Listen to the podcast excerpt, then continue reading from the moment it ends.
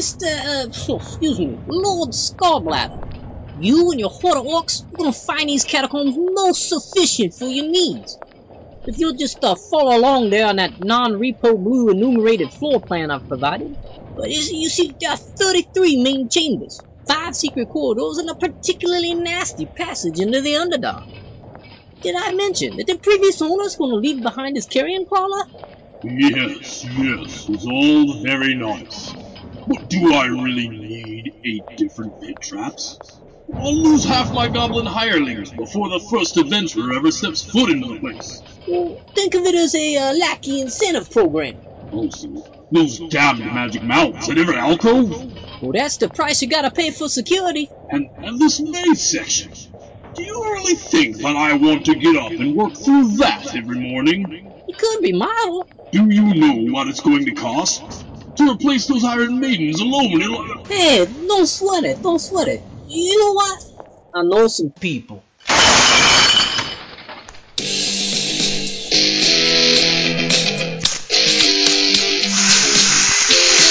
Mr. Gorbachev, tear down this wall.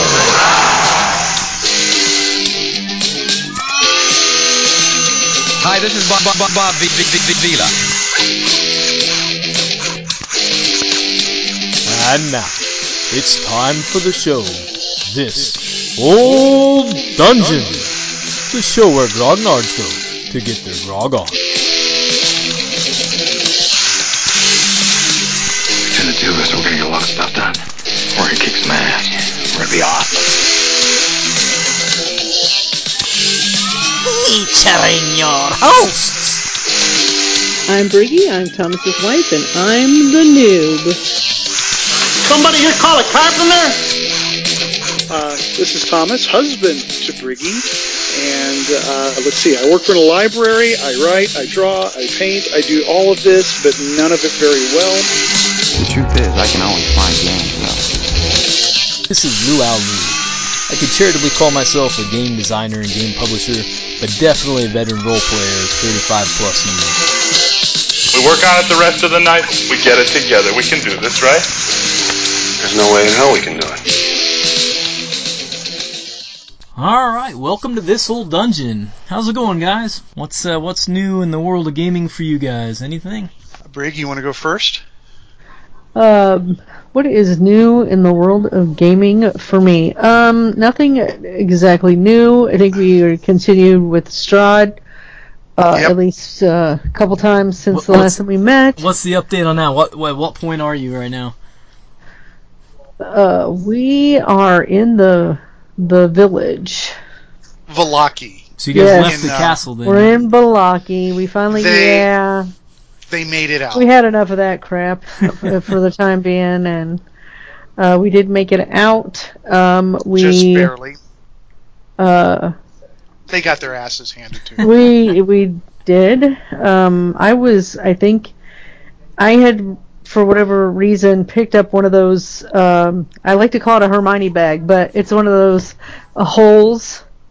It That was a holds everything? Port, it's a portable hole. Oh, yeah, perfect. portable hole. so Gotta they put, into they the put me. holding.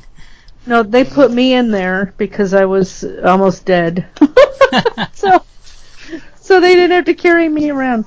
So, I that was kinda adjudicated it that it was like a little pocket universe with its own, which it kind of is in the rules, and so it was kind of like a sus- suspended animation thing. That's cool. yeah. My kids uh, in our family game, they had a bag of holding, and I just kind of went off the cuff on it uh, because at one point one of them wanted to see what it looked like in there, and they stuck their head in. So I made it this like this nebulous universe with everything they ever threw in there just floating on clouds around, you know, just kind of in the ether. That sounds That's like something you'd hysterical. see in, it, uh, in the cartoon Adventure Time or yeah. Finn would stick his head in a bag of holding or something and see all this stuff on clouds and stuff. Hey, at the uh, at the con, I actually got to play part of Curse of Strahd. Uh, Eddie Oh, nice. Harlett uh, uh, uh, ran a game of uh, uh, what's the intro adventure on that? Uh, Bleak House or something like that. Uh, it's actually Yes, called, something like. well, it's actually called The Death House. The Death House, yeah, that. Uh, yeah. so uh, he ran it, had this whole miniature boards thing set up. We uh, That's we got cool. down to the statue of Strahd in the dungeon level and all got killed by a bunch of Oh, wraiths. no. Oh, okay. So Oh, by a bunch of what? uh, wraiths, the little Oh. shadow form thing. May- Maybe they weren't wraiths. so Maybe they were just plain shadows. I don't know what they were, but they sure killed us. We had just Oh. enough time to see a bunch of black figures and roll some dice and die. but uh, it was fun though. We got Oh, through all the rest of the stuff. Yeah. Well, we're doing a whole campaign, and it's not a con game. It's kind of fun to get a TPK in a con game, but Not so fun. You know. yeah. yeah, if you're wanting to do an ongoing campaign, but yeah. Yeah. Uh, Tim Tim joined our, our, our son Tim joined us in the game because uh, they because they got to the town of Vallaki and that's where we kind of had a cliffhanger. Everyone collapsed at the the town gates. Then they woke up later. They were inside. Uh, Tim's character was introduced as his group of adventure. It, he was an adventurer whose previous group had been all wiped out except him. so it was a great end and a great way to just introduce his character. Does his character have like PTSD? What did I say? Post traumatic. He didn't You like remember. PTSD. Yeah. He kind of did because it was just the way he rolled his. He chose some of it and he rolled some of it random. His backstory in D and D 5e, and it worked out pretty well.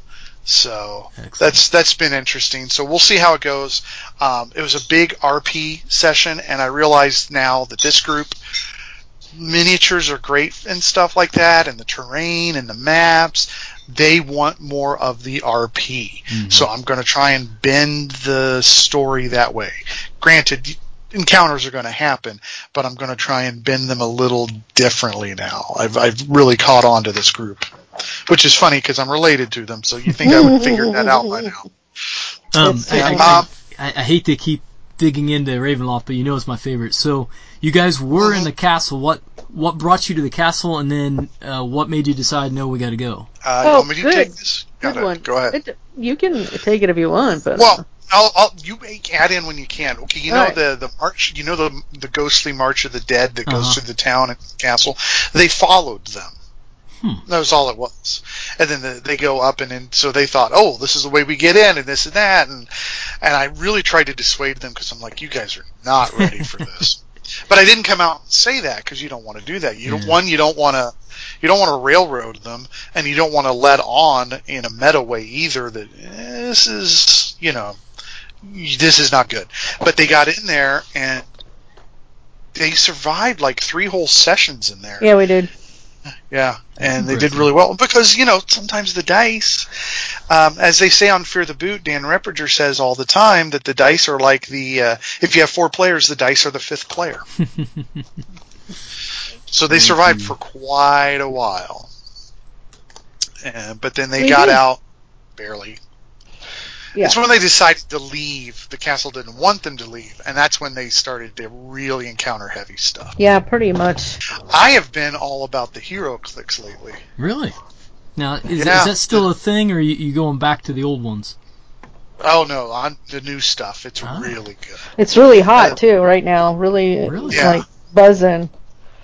The Justice League Unlimited set just came out, and that's you know that's the animated style which I love. I bought a couple several months back. I bought a brick of the Batman animated series because I love it so much, and I love Justice League Unlimited so much. So I bought a brick today, and that was fun. And um, Downtown Comics on the west side of Indianapolis. Shout out to them. I was talking to Mike, one of the managers there, and they do HeroClix like events there at the store, and he said they are going to start that up again when they can start that up again. You know, they're they're opening. They made like they were part of national news during the you know we're going to date this podcast a little bit, but during the the riots and stuff in downtown Indianapolis, their their shop was you know looted. Yeah. Um, but when things get ironed back out, they're going to start up again, and I am absolutely yeah. So there you go. Uh, but yeah, I've just been doing that, uh, running little skirmishes to to get the rules down really well and stuff. Watching videos like I'm not getting this, and there's a there's a website on YouTube called Tabletop Teacher, and he does really good videos, like little animations and stuff, and it helped me kind of put a visual to what I'm reading too, because it's been a long time since I've played Eclipse. Yeah, I was gonna say I, I was thinking about asking you if the rules are any different, but then I realized I don't really remember the rules much. So Um, no, they're- they're- No, they're just as weirdly complicated as before, and yet not. That's kind of the chess part of the rules. I like a, I like a house rule version of HeroClix where pushing's done a little differently, just to make the game run faster. Yeah, I remember it being like you could only, you basically could only move the character or use the character every other turn, or else you ended up taking damage. Yeah, that's the pushing damage. Well, now there's a unless you had willpower, which lets you choose whether or not you took it. Well, now they have a new rule called Indomitable, and what that is is if your character has Indomitable, um, they can take um, they can do an extra action and they get that token, and they can choose as to whether or not to take the pushing damage. Uh, or not. And not every character has it. Certain characters do. Like Superman, he's really tough um, Wolverine, he can heal and stuff. Uh, but then again, not all Wolverine HeroClix have this. So it's pretty cool. And, you know, of course, sometimes you might want to take the pushing damage so you can get a power, you know, that's not revealed on the dial and stuff like that. But it's, it's pretty cool. And, yeah, I'm really looking forward to that. I pulled a, um, a Darkseid figure today. Oh, wow. Which, he's al- yeah, he's already go- yeah, he's going for $70 on eBay. Yeah, I'm not selling him, but I am going to sell my uh, Wendigo from my X Men set. That's going for thirty or forty. I'm like, okay, I I'm more of a DC guy, but my Marvel stuff is pretty much I really dig Fantastic 4 mm-hmm. So and they're having a set come out, so I'm going to sell the Wendigo and then you put, apply that money towards a brick of Fantastic Four when it comes. Because that's more my jam than anything else. So anyway, that's what's been going on with gaming with us.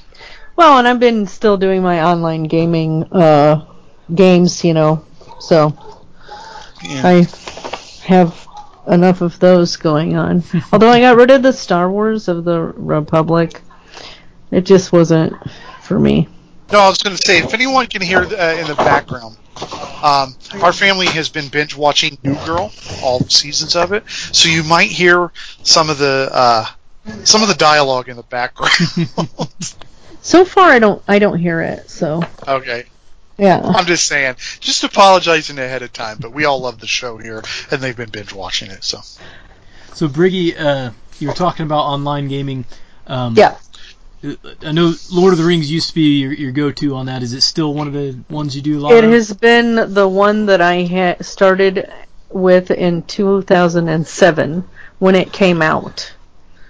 I am an OG player. I am not a beta player. I don't know why I'm not a like um I didn't know about that uh at the time that uh, Lord of the Rings Online came out. Um, but I've since decided that I don't like being a test player. I'd just rather um, be surprised. Mm-hmm. Just like a lot of people want to read these previews or whatever. I don't want to read any of these. You know, like some of the trailers I don't want to see for movies and stuff. I want to be surprised.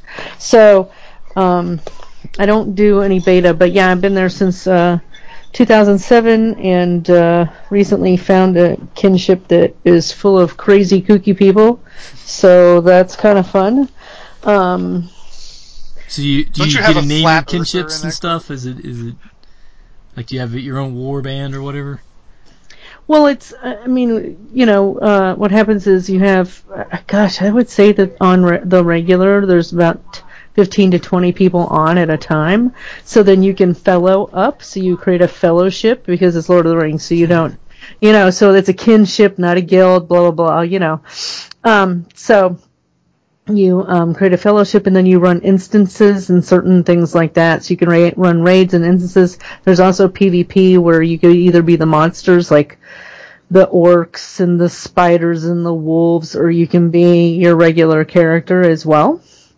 Um, I dislike being the monsters. It makes me anxious, so I always play my hero character. But I have played both sides. Hmm. And do they still drop new content and stuff for that? Oh yeah. I mean, think about it. How much they had. Now remember, they're based more off of the books than they are off the movies. Right. Right. So Wilderlands just opened up.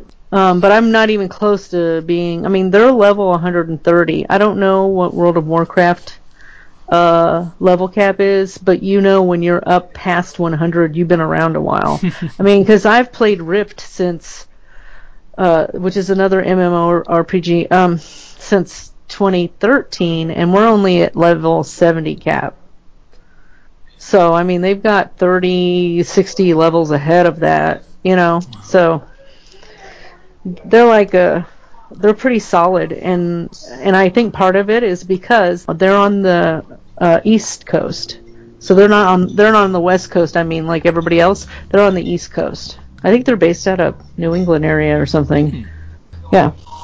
So I think it's because of that partially, but I don't know. They just it, it's gorgeous.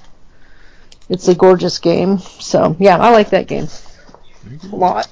All right, we're sliding into our first uh, Yes, let's first get actual into it. segment here. Uh, so let's do a little Grail quest.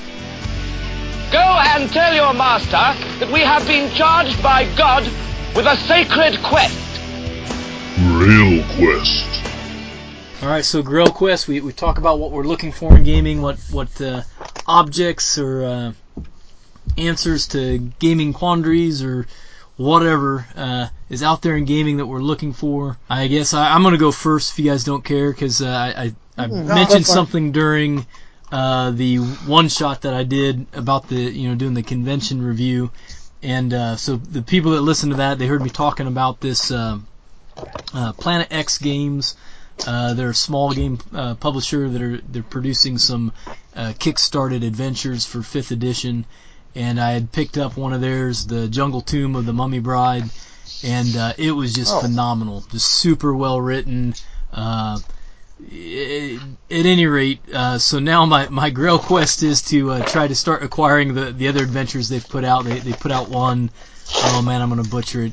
The Occurrence at something Hollow. It's it's like it's kind of like a Expedition to Barrier Peaks meets The Hills Okay. Have Eyes. it's kind of a mashup. of Oh, okay. Wow. Uh, it's it's got some cool kind of um, hillbilly uh, uh, weirdness to it, and then their uh, their Kickstarter for uh, Skullcano Island, which is kind of like a you know Skull Island uh, kaiju mashup sort of thing, uh, all thrown into the the fantasy world of D and D. Looking to get that too because I was super impressed with uh, with the Jungle Tomb of Mummy's Bride. So that's that's my Grail quest right now. What about you guys? Um, I just want to try and get some online stuff going. Like I said, I feel a little intimidated running online because I've never done it. So we're going to try and do a Star Trek Adventures little mini campaign with uh, Brig, our son Tim, and myself.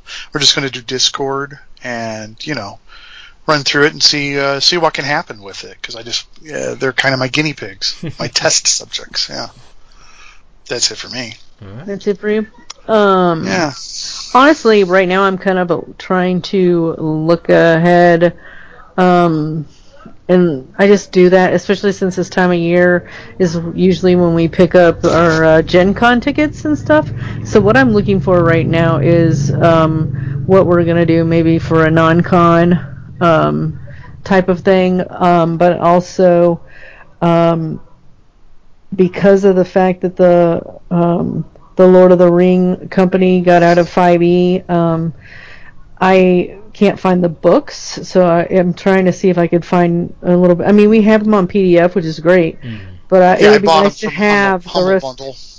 It'd be nice to have the rest of the books because I really like the books and I liked how it goes. So I just love Uh, that, that physical, tactile, holding the book, Mhm. flipping the pages. You know, I, there's you know PDFs Yeah. are great, but man, I love a physical book. yeah, exactly. Well, I did. I bought the, all the PDFs on Humble Bundle for a really good deal, and I'm like, well, if we don't ever find them, and you know, you might not want the whole book, you might just want a section of it. But yeah, she wants them. To, yeah, I mean, we're collectors, so we get it. And Brig does not collect a lot of things. I make up for that. yes, Oh, definitely. See. Wow. Yeah, Times uh, but I this, I could see that myself, but man. but Brig uh, definitely wants to collect those. So um, you know, that's pretty cool. Modiphius did a really good job with the Lord of the Rings game. It was basically converted stuff from their the One Ring game, and when 5e came out with their open license, they just converted everything to that, which is cool. They didn't have to rewrite. They just you know did a little update with the system. But for whatever reason, probably licensing reasons, they don't have it anymore. Speaking of uh, things off of Drive uh, DriveThruRPG, uh, a few weeks back, uh, Fat Dragon had a sale like 60% off of everything. And uh, I don't know if you've Oh. seen, but you know they used to do paper terrain and stuff, but they've gotten really yeah, they big. think they still do. Yeah, they, yeah, you're right. They still do, but they, they've uh, put a lot of resources into developing 3D printing stuff. And uh, Yeah. I, I, uh, at the prices they were selling them at, I was like, you know what? Uh, someday I might get into this, and I bought like almost everything they had uh, for 60 bucks, and it's and that includes a ton of stuff. Uh, That's cool. I've. I've looked into a little 3D printing. I haven't made that jump yet, but yeah, that that is cool. yeah, I figure with the summer burning on, with with no county fairs or state fairs or anything else to go to, uh, that'll give me Mhm. something to go. Because your kids are, well, your kids are very involved with 4-H Yeah. too. hmm So yeah, it was kind of heartbreaking, but but it is what it is. We'll get through. So Yeah. Well, it's like tonight we would have. Uh, let's see, this weekend would have been the Superman celebration in Metropolis, which we weren't going to, but we were. I've, I've wanted to go there for a while now, so we're thinking about next year. Um, there was next week would have been Fear the Con in St. Right. Louis from Fear the Boot crew, and tonight we had tickets. It's been postponed, but we were going to go see the metal band The Sword tonight. where was that? But uh, the Vogue in Okay. Indianapolis. You know, this summer is going to be interesting. It's going to be a lot of teaching the kids to drive. Hopefully, we'll get them. We're going to do driving lessons. Uh, you know, simply because I can take them driving, but you know, they might do better getting from someone else. You know. Been there, done that. so, yeah. yeah. So yeah. But anyway, hey, we're getting off topic. But yeah. All right. Well, uh, let's move on to our next segment. We just got a letter. We just got a letter. We just got a letter. Wonder who it's from. My opinion, this letter writer is a total wacko. So this is letters from the homeowners association, and we didn't have any specifically um for for this episode because I, I went through a couple on the on the one shot. Maybe I probably shouldn't have. Now I'm looking back on it, but it's trying to fill time, right? uh, so I, I wanted. There was one I got asked for that that I thought would be neat to get you guys' input on. Uh, so Anthony from the uh, uh, Dead Game Society Facebook page uh, had asked the question: Is there anything that's a deal breaker when it comes to modules? Is there anything if you're you know shopping for an adventure or whatever, and you flip through a module, you, you see something or you, you learn something about it, and like, nah, I would never run that. And I think on on that episode, I had talked about how uh, stuff that's too random I don't like, um, and I kind of went through all that. So uh, I really felt like it'd be nice to get your guys' input. Is there something out there that's just you, you look at it, you go, yeah, it's a crappy module, I would never do it. I would say there's uh, there's been some I've looked at um, that they get needlessly complex. Is like the plot. I don't know how else to describe that. It's and what I mean by needlessly No. complex is there. I don't remember. Might have it was a WotC D and D module, and I all I remember is it just uh, the the setup for the background of the module of this story that you know you could adapt to however you want to adapt it to to your adventure or run it as is or whatever. Um, but it just there was a lot going on, and it was like I feel I felt like I needed um, if I was going to run it the way they wrote it, um, I would need. I'm really trying to figure out how I want to say this. I needed.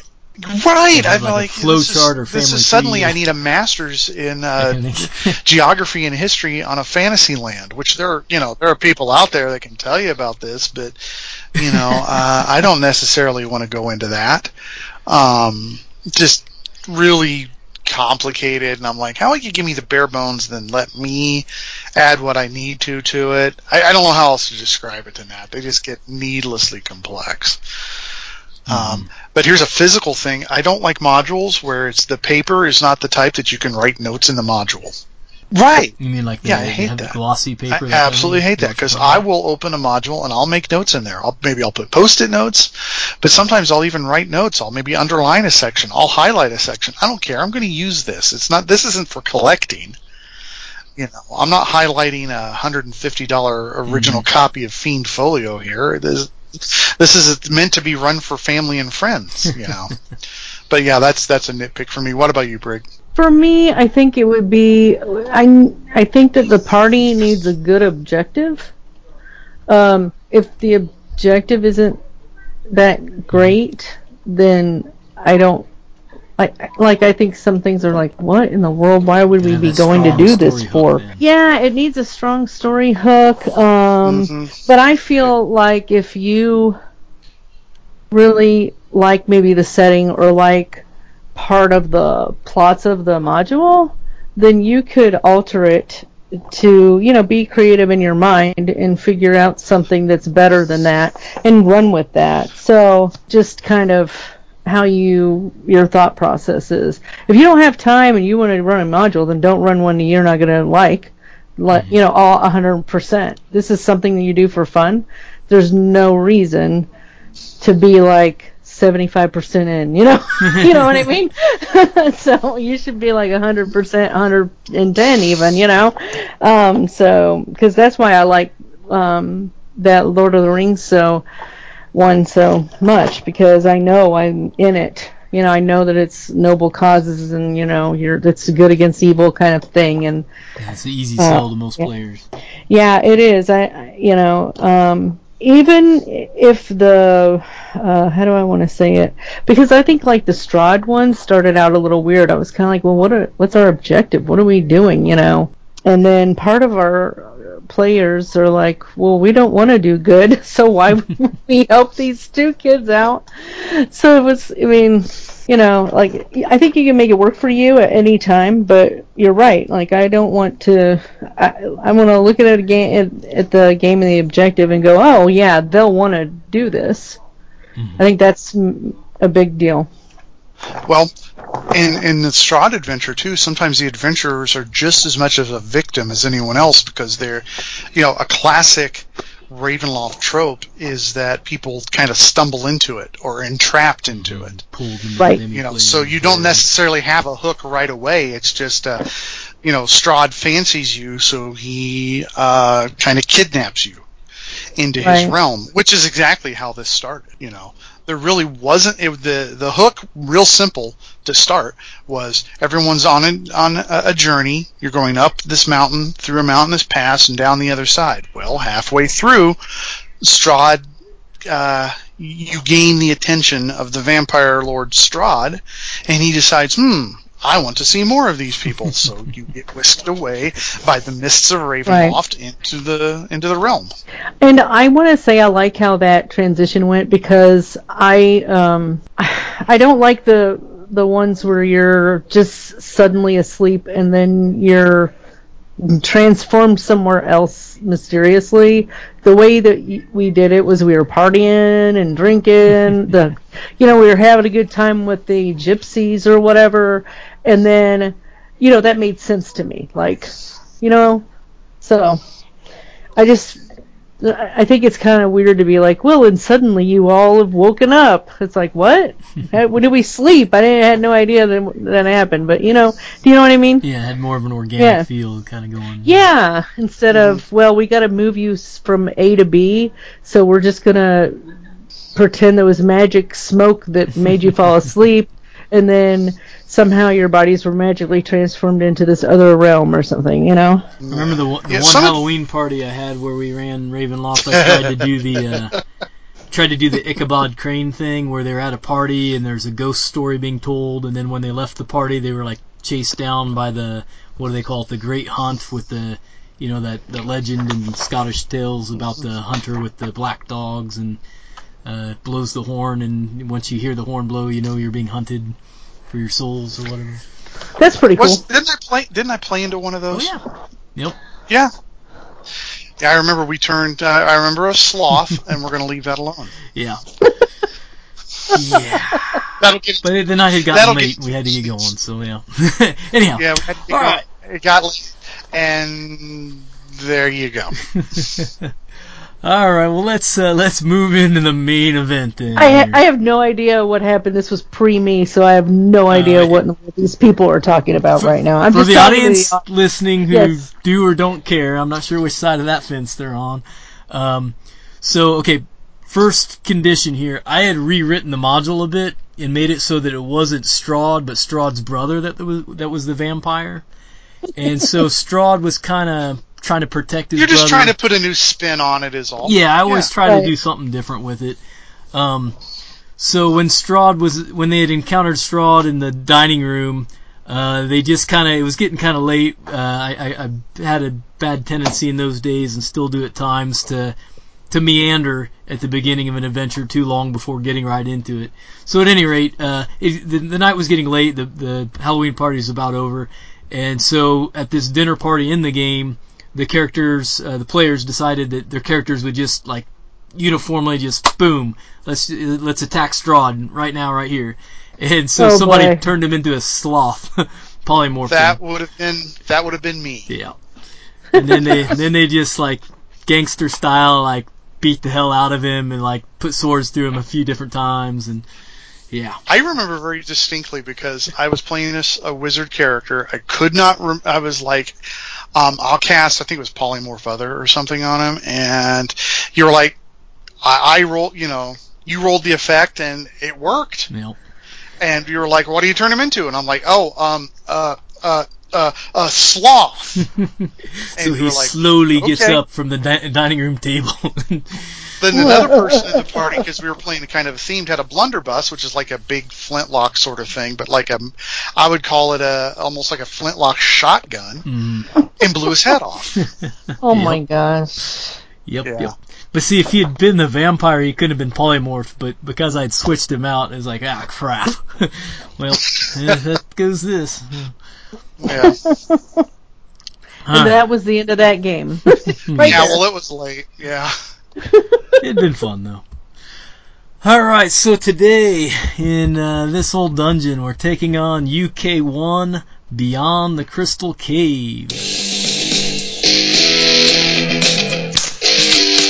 This old dungeon.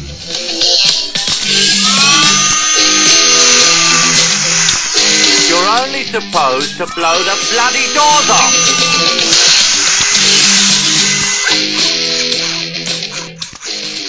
Every time I hear something like Beyond the Crystal Cave, I think of Sleestaks. Just a you know a kid a seventies kid thing. I Yeah. think. Yeah. So, Louis, what is your, uh, yeah, what's your first experience with Beyond the Crystal Cave? So, uh, this is not one I've played a lot. Um, in fact, if, if I were to give it a subtitle, I would subtitle it Failure to Launch. uh, the few times I've tried to run it, we've never gotten through the Crystal Cave, or we maybe got through it once, and then it was just mayhem within the, uh, within the garden beyond, because the players got like bored and not, weren't sure what to do, and so they just started tearing That shit up. garden is so different. It is so different. It is not your typical D and D adventure Not at all. all. Yeah, so just uh, I, I like to give the, the as much publishing information as I can when we start these things.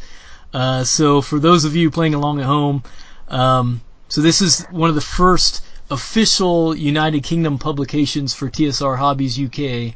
They had done, of course, the uh, the Sinister Secret series before this, but this is the first one that actually got its own branding as a United Kingdom module. Uh, it was printed in 1983. Uh, had three main writers: uh, David Browne, who did the Sinister Secret series, uh, Graeme uh, Morris, uh, who's disappeared from the world. Man, I've I spent the last month and a half trying to track that dude down, trying to get any contact I could with him, any information about him that anyone could give me. Contacted several TSR employees who they themselves said, "No, we have no way to get a hold of him." Uh, so wherever you Wow. are, Graeme, uh, if you hear this, uh, try write into us, man. I I I really dig your stuff. A lot of, I mean, he he wrote uh, Yeah, he Drums wrote on Fire stuff, Mountain, Ravager of Time, uh, Where Chaos Reigns, Night's Dark Terror, Bugs in the System from Star Frontiers. Um, If we don't hear from him, I just hope he's doing well. yeah. Yeah, but there's, you know, it's weird. There's a lot of dudes uh, and gals in the uh, gaming community that are like that. They just, you know, they wrote all this stuff and then they just disconnected from the hobby. Well, look at David Trampier. He just fell off the face of the Yeah. earth until right before he died. Yeah. Yeah, Jim Holloway's sort of like that. I, I, I heard that he's, he, I mean, he had some health issues. He's doing okay now, I heard, but he's still kind of, uh, I, I, I guess from what I understand, he's just sort of a shy guy and isn't really sure that, you know, there's enough fans for, you know, to make sense for him to try to, you know, become part of the community again. I don't know, but yeah, if you're out there, if, if somebody knows him, Uh, tell him he's got a ton of fans. He needs to get out there and be at conventions. We all want to see him again, talk with him and all that. But uh, and then there's one other author before I forget, uh, Tom Kirby, Yeah. who uh, ended up becoming the CEO of Games Workshop uh, Hmm. from No 1985 until 2017. That's cool. So yeah, in, in a, a- he oversaw some big stuff. yeah, well, and I guess he was the one that kind of said, okay, you know, at, at that time, Games Workshop was still doing a lot of different things. They were making like backgammon sets and all this other stuff. And uh, he's like, no, no, no, uh, you know, this this game we have here, Warhammer, let's let's make that front and center. uh, so, and uh, from what I understand, there was some fallout at the end there. Um, and I don't know all the details of that, but whatever. I mean, you know, the guy was, you know, made an empire basically. You can't fault him for, you know, falling at the end. Most emperors do. So, uh, Well, Games Workshop. I mean, Warhammer, let's be honest. If you're going to get into miniature tabletop gaming, you cannot pick a more expensive game than Warhammer. True, true. you know, worth every penny. No, uh, but yeah. yeah. Well, no, I've never, I've never fallen into that rabbit hole. Have no desire to. I'll do. I'll stick to BattleTech and HeroClix, eminently affordable. Yeah. Um, uh, we're not, we're not going to turn this into a Games Workshop uh, a bitch session. Yeah. No, let's not do that. No, but anyway. So yeah, that's that's the main publishing information. Uh, the the artists inside the book, uh, Timothy Truman, and uh, I'm going to butcher this name, Delu, De Delu. I don't know. Sorry, man. I don't have the book in front of me. Briggy's got it. But uh, Timothy Truman, I, I don't. He didn't do too much. Uh, Oh I've yes, seen he did. now. I've met I've met Timothy Truman. Oh, really? Yes. Um. I'll, I'll let me take over for a second. Yes. He did a lot of stuff with TSR. I think that's where he got his chops going. He did uh, a lot of interior art. He did this. I think he did some Star Frontier stuff. I know he did a lot of D and D. Then he went into comics. He has gone on to do, um, let's see, Lone Ranger, Zorro, Conan the Barbarian, writing and drawing. I met Timothy Truman a few years ago at the third Indiana Comic Con. His table was set up next to Joe Lansdale, whom I'm a, the author, whom I'm a huge fan of. He's written all kinds of stuff. Some people might know him eminently from the Hap and Leonard book series and the Hap and Leonard TV series they did for a while. Um, he also did the Bubba Ho-Tep stuff. That's Joe Lansdale. And uh, I, he- they're. um, their tables were set up next to each other. He had a Conan series that he did called Songs of the Dead. Tim Truman did the art. Joe Lansdale wrote it. I went and got to meet Joe, and then uh, uh, I was you know got him to sign my comics, and then he yells over, "Hey Timmy, he's got your you know he's got," and so they're they're good friends. So I got him to sign it. I got called Bad Dog by Joe Lansdale, which is awesome. uh, because that's like that's like going to uh, you're going to see someone like Don Rickles and having him insult you from the stage. It's a badge of honor. Uh, you know, uh, he had written some. I told him how much I liked his Lone Ranger stuff, and Lansdale was like, "Oh, have you read my Jonah Hex stuff?" I'm like, uh, "No," and he's like, "Oh, bad dog." And he's like, "I'm just kidding." I go, "No, it's awesome. I got called Bad Dog by Joe Lansdale." Um, and Tim Truman has had quite the career in comics. Still does. He wrote a long run of Dark Horse uh, Conan the Barbarian comics, and he's done other stuff as well. Uh, but that's that's the, what I immediately remember. But yes, he is alive and well and still working. Good deal. Yeah, I, I guess uh, I, I didn't do too deep of a dive, but I haven't seen a lot of his work in D and D stuff. I, I well, a D and D stuff. I guess D and D he might have. I, I'm looking at the style. I'm thinking back and thinking that yeah, I've seen maybe some similar work in it, but it's very distinctive. It's got a very uh, evocative, emotional sort of uh, feel to it. It's a lot of charcoal work and stuff.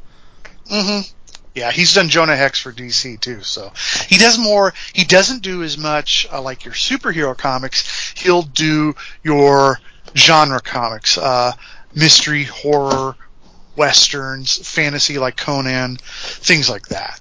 You're not going to see him do Superman or Batman or Spider Man or anything like that. Which is cool. Yeah. So, in, uh, I guess we need to probably say, you know, spoiler alert. You know, as we talk about this module, you know, we're going to talk about whatever we damn well please. so, if you think you're going to play Right. this, uh, you don't want to listen to the rest of this podcast. Right. Yes, this I mean, this it's module circa was published 1983. yeah. right? Yeah. Yes. Spoiler alert, everyone. But if you're DMing it, hey, you're you're right where you need to be. yeah. Um, so the the premise of the module is that uh, long ago, there's this magician and this uh, half elf. Uh, is, I guess, how I would pronounce his name in Caerwyn, and they're this, you know, the greatest love story ever told. Somehow the half elf dies before the human magician, and the human magician continues to build this beautiful garden and this uh, beautiful palace. It's uh, kind of like a Taj Mahal sort of scenario uh, for him and her to, to be enshrined in, and it makes like a pocket universe. And then uh, fast forward to you know modern time for the players, and there's uh, these two young lovers from warring families, you know, very Romeo Juliet thing. Uh, Juliana and Orlando are their names, and they run off and elope, and they go to these you know magical gardens, which you know a seventh level adventure is going to have a hell of a time getting into, but somehow they do. uh, maybe the gardens wanted them, I don't know. But at any rate, uh, and then you got to go in and retrieve them for their parents. Fair enough. Yeah, that's Yeah. that that sums it up really well. There's plot twists very heavily, and I think we'll get into that as we go. As you find out more about the mystery of the garden, it's a lot more uh, complicated than just that. But that's that's the elevator pitch. you know, kicking it off. I mean, what what is it about this adventure? I mean, this when I announced that we were going to be doing this adventure on a couple different uh, Facebook pages, trying to trying to track down some of these uh, authors. Um, I mean, it, it was big. I mean, a lot of people, you know, lots of likes, lots of you know uh, comments on it. Um, what do you think makes it so big? What's what's super memorable about it? What's unique about it? Well, first, I'm going to say personally, it's a nostalgia factor. Um, I have a very fond memory of running this around a small little coffee table at my cousin's house. Uh, my parents came over, I had a couple of aunts come over, and they're playing cards. You know how it is. This is in the 80s. And they're playing cards around the dining room table. My cousins Chris and Josh had never really played D&D before, but were all about it. So of course I'm the bad influence and I'm going to teach everyone about the Dungeons and the Dragons. So we sit around this little coffee table. the devil uh, stuff. I had a reputation for yeah. that, I'm telling you. Um, anyway. They're over there playing um, that satanic module beyond the crystal cave. That's right. So anyway, I ran that, and it was it was a long evening because they're sitting playing, they're drinking coffee, they're smoking, they're drinking, they're playing cards. I mean, you know, it's you know, it's the '80s, and we're up Yeah. till like two in the morning. I think we started at like six, and we ran through the whole thing. Oh, really? We didn't hit every we didn't hit everything, you know. But we played the adventure, and it came out really, really well, and it was a lot of fun. Uh, that said, as we said before, it is not a typical D and D adventure at all. No. That might be another part of why people like it so much. It's not It- typical. it had a It's not a different feel. dungeon. Yeah, very different feel. It is not dungeon crawly at all. Very little of it is a dungeon crawl feel. Yeah, especially I mean, you look at when it came out and you know what it would be compared to. I mean, uh, it was a huge detour from what had been Yeah. done. I mean, it, it, there's almost no combat in it. I mean, there's a little, but but very little. There can be, but it, go, it does not go like typical combat. And yeah, uh, it's very sandbox. It is very once you get into the garden, it turns into a sandbox adventure. Briggy, what do you think cool. about the setup of it? I think the setup's uh, neat. I would probably love this adventure because it's in my area. I mean, if you're going to have spells that attract the green man, then I'm all about it. So, uh, yeah, and about lovers and magic gardens and Well, you want to go through each, like each section of it, and then we'll talk about each section as we go because it starts with the crystal caves themselves. hmm Yeah, so the the, the cave system, uh, i- and this is one of the areas that, I think the module shines. Is the idea is there's Oh, it's great. a magical stream coming from this uh, font head inside the gardens that are magical, and that magical stream as it leaves the pocket world and enters the real world uh, has kind of polluted this this cave with magic and, and changed it. Um, so you have effects coming off of that magical water, which is now there's this whole time dilation thing, so the water's just like barely trickling out when it's like a, a rapid river on the other side uh, in the pocket dimension. Um, Yeah. and that that's that's created. This is the first uh, first appearance, as far as my research can tell, the first appearance of Mudmen. Um, Yeah, it is because in the back of the module it has a write up for new monsters, and that's one of them. Yeah, they're really. Uh, I, I never really did the math on it, but uh, if you were a fairly strategic game master, they're pretty deadly. I mean, you, you, you tack some They of the are. smaller characters, you know, like a, a halfling or a dwarf whose speed's already pretty low. Uh, what they do is as they throw mud, they slow the character down, and once the character's at zero, they're basically emulsified in mud and done for. You know, they start suffocating. But uh, they're Well, it fun. says here they're a demigod, so. What the Mudmen? Yeah, in the think- back of the appendix it says Mudman, demigod, Yeah. frequency, very rare. I think Armor I've read somewhere where that was a Yeah. uh, mistake. Where Oh, it was a, okay. they were what was the deal? It had something to do with they were trying to uh, follow the format from the Green Man Oh and no. copied over that from him. But um, I might be wrong on that story, It but I definitely do makes sense that, that a the Green Man has one. So maybe in the early days of cut and paste, that was not a good idea. Yeah. but it had to do with the typesetter Well- or whatever the person that was putting it all together. Right, or you know, maybe with the magical properties, they were so powerful, or whatever. Excuse me. But there's that. There's Anyway. the there's the cave of uh, poltergeists, which is kind of rubs me the wrong way. I, I don't. Do you guys go through that or? Um, when I ran it, I've ran it. Yeah, it, I mean, of course we did it. I, you know, I was what, uh, 12, 13 at the time? you know, so I didn't think too hard about it. Um, but now that I think about it, yeah, it doesn't make any sense because on Poltergeist evil and everything in the garden is inherently good. Even the Mudmen are not really evil; they're just kind of forces of nature, sort of thing. Well, and they're on the other side of the garden. I I guess the thing with the poltergeist is like, I'm wanting like, you know, what caused them to be poltergeists? Like, where are these Right, the, right. the dead people Yeah. that created these spirits, and why were they so tortured as to create these spirits? You know. Yeah, that never made a whole lot of sense. They're cool and they're spooky, and so that works. But within the theme of the whole adventure, it does not. Mm-hmm. I mean, yeah, sure, it works, but it doesn't really fit thematically. I, I would Is almost this the like. part of the haunted cavern part Yeah. there? Is that what Yeah, you're before talking you about? get Okay. into the garden. Yeah. Okay. Well, and, in there I see an opportunity for you to create why. If it's not there, then make it Yeah. up. Yeah. I, I would almost start to hint at the mudmen, like start to put those little, you know, uh, cairns of mud with like boots hanging out of them and swords and stuff in that Oh, that's cool. cave, Yeah. and then it's you know people that died this horrible death whose souls are now throwing their equipment around trying to hurt people coming through. Well, almost like the Mudmen were the were the adventurers who tried to go through, and they were of a neutral or good alignment, and so they actually still live on in some weird way. Hmm. But anyone that was of an evil alignment, they became the poltergeists. That, that you know, as they question. tried to go through and die. I mean, that's that's you know, off the top of my head. But what I really thought was cool, and I always enjoyed this when I've ran this adventure twice. Um, I've never played in it. I've never played in a lot of adventures. Is the actual Crystal Cave, which I've always described as it looks like a waterfall carved of crystal. Mm-hmm. You know, that's the actual portal into the garden. And I always thought that was really, people were always really captivated by that because it looks like a waterfall frozen in time. So you're seeing like hundreds of thousands, if not millions of droplets of water individually at the same moment. Yeah, in time. That's very cool and very advanced for D&D, I think, at the time.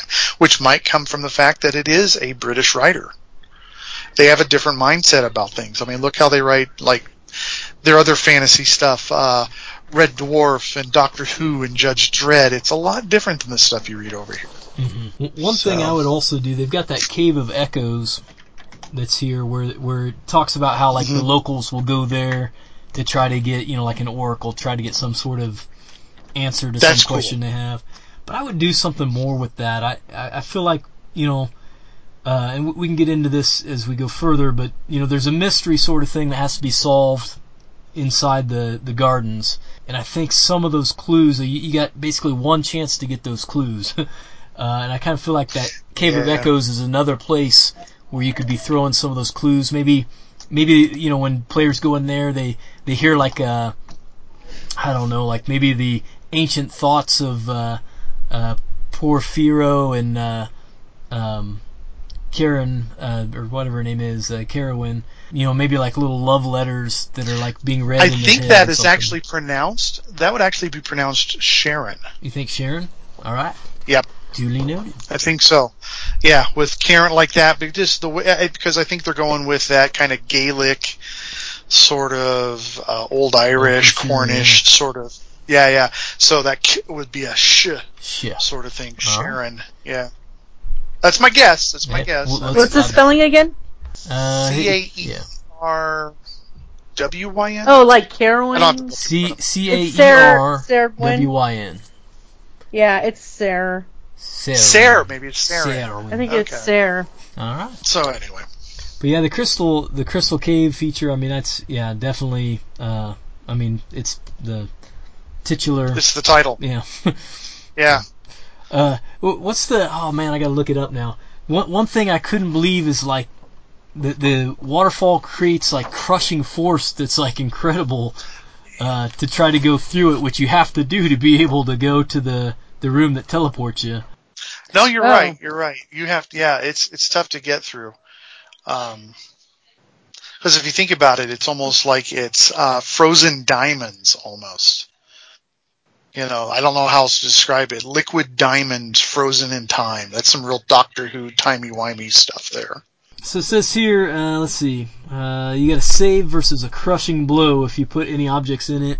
So, and, and the DM strongly advised to to let players know as they're getting close to going into the waterfall, like it's going to kill you, man. It will destroy you. Uh, Well, I, all I have to say about that is from day one, even when I was 13, I threw that out. What's that? You know, mhm. the adventures on the other side. Exactly. Yeah, it's like you know, there, there's only one door here, folks. Right. Gotta let them so in. I I made it rough for them, but I made it passable. yeah, because they have to do a dispel magic, destroy water, uh, part lower water. off. I'm not even Yeah. familiar with those two spells. I'm, I'm sure everybody else is. I just don't remember those ones very well.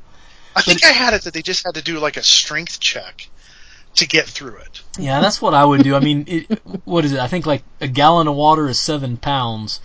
So I mean, you know, And this has got some force behind it. Uh, Granted, we're not going to apply real Mm. world physics to this, but if there was force behind it, theoretically the force would still be there even if it was slowed in time, right? Mm. well, Maybe I don't know because force is uh, mass times acceleration squared, and so acceleration's the most important part. Uh, Okay. But then again, it's a difference in time too. Yeah. It is accelerating, in its but own it's at a time, different. yeah. Yeah, you're talking. Right. Yeah, Yes, comic book you know science. What it is? We're, we're a little timey wimey. Here it is. It's quantum magic. Yes. is what it is. Exactly, because this is a made up world, so why does the real thing stick here? Who knows? Yeah. You know, Yeah, definitely- yeah. Definitely, you, you, you gotta you gotta do some stuff with that because most players are not going to get through that waterfall. Uh, Like I said, at, at 12, 13, whenever I ran this for the first time, I threw that out. you I'm like. Yeah. well, how, how are they going to get through? You know, even then, I'm like, what? Right. I mean, like the description, the waterfall itself feels as hard as steel. No thanks. no one wants to go through that. well, you, you know what would happen with an average with an average group?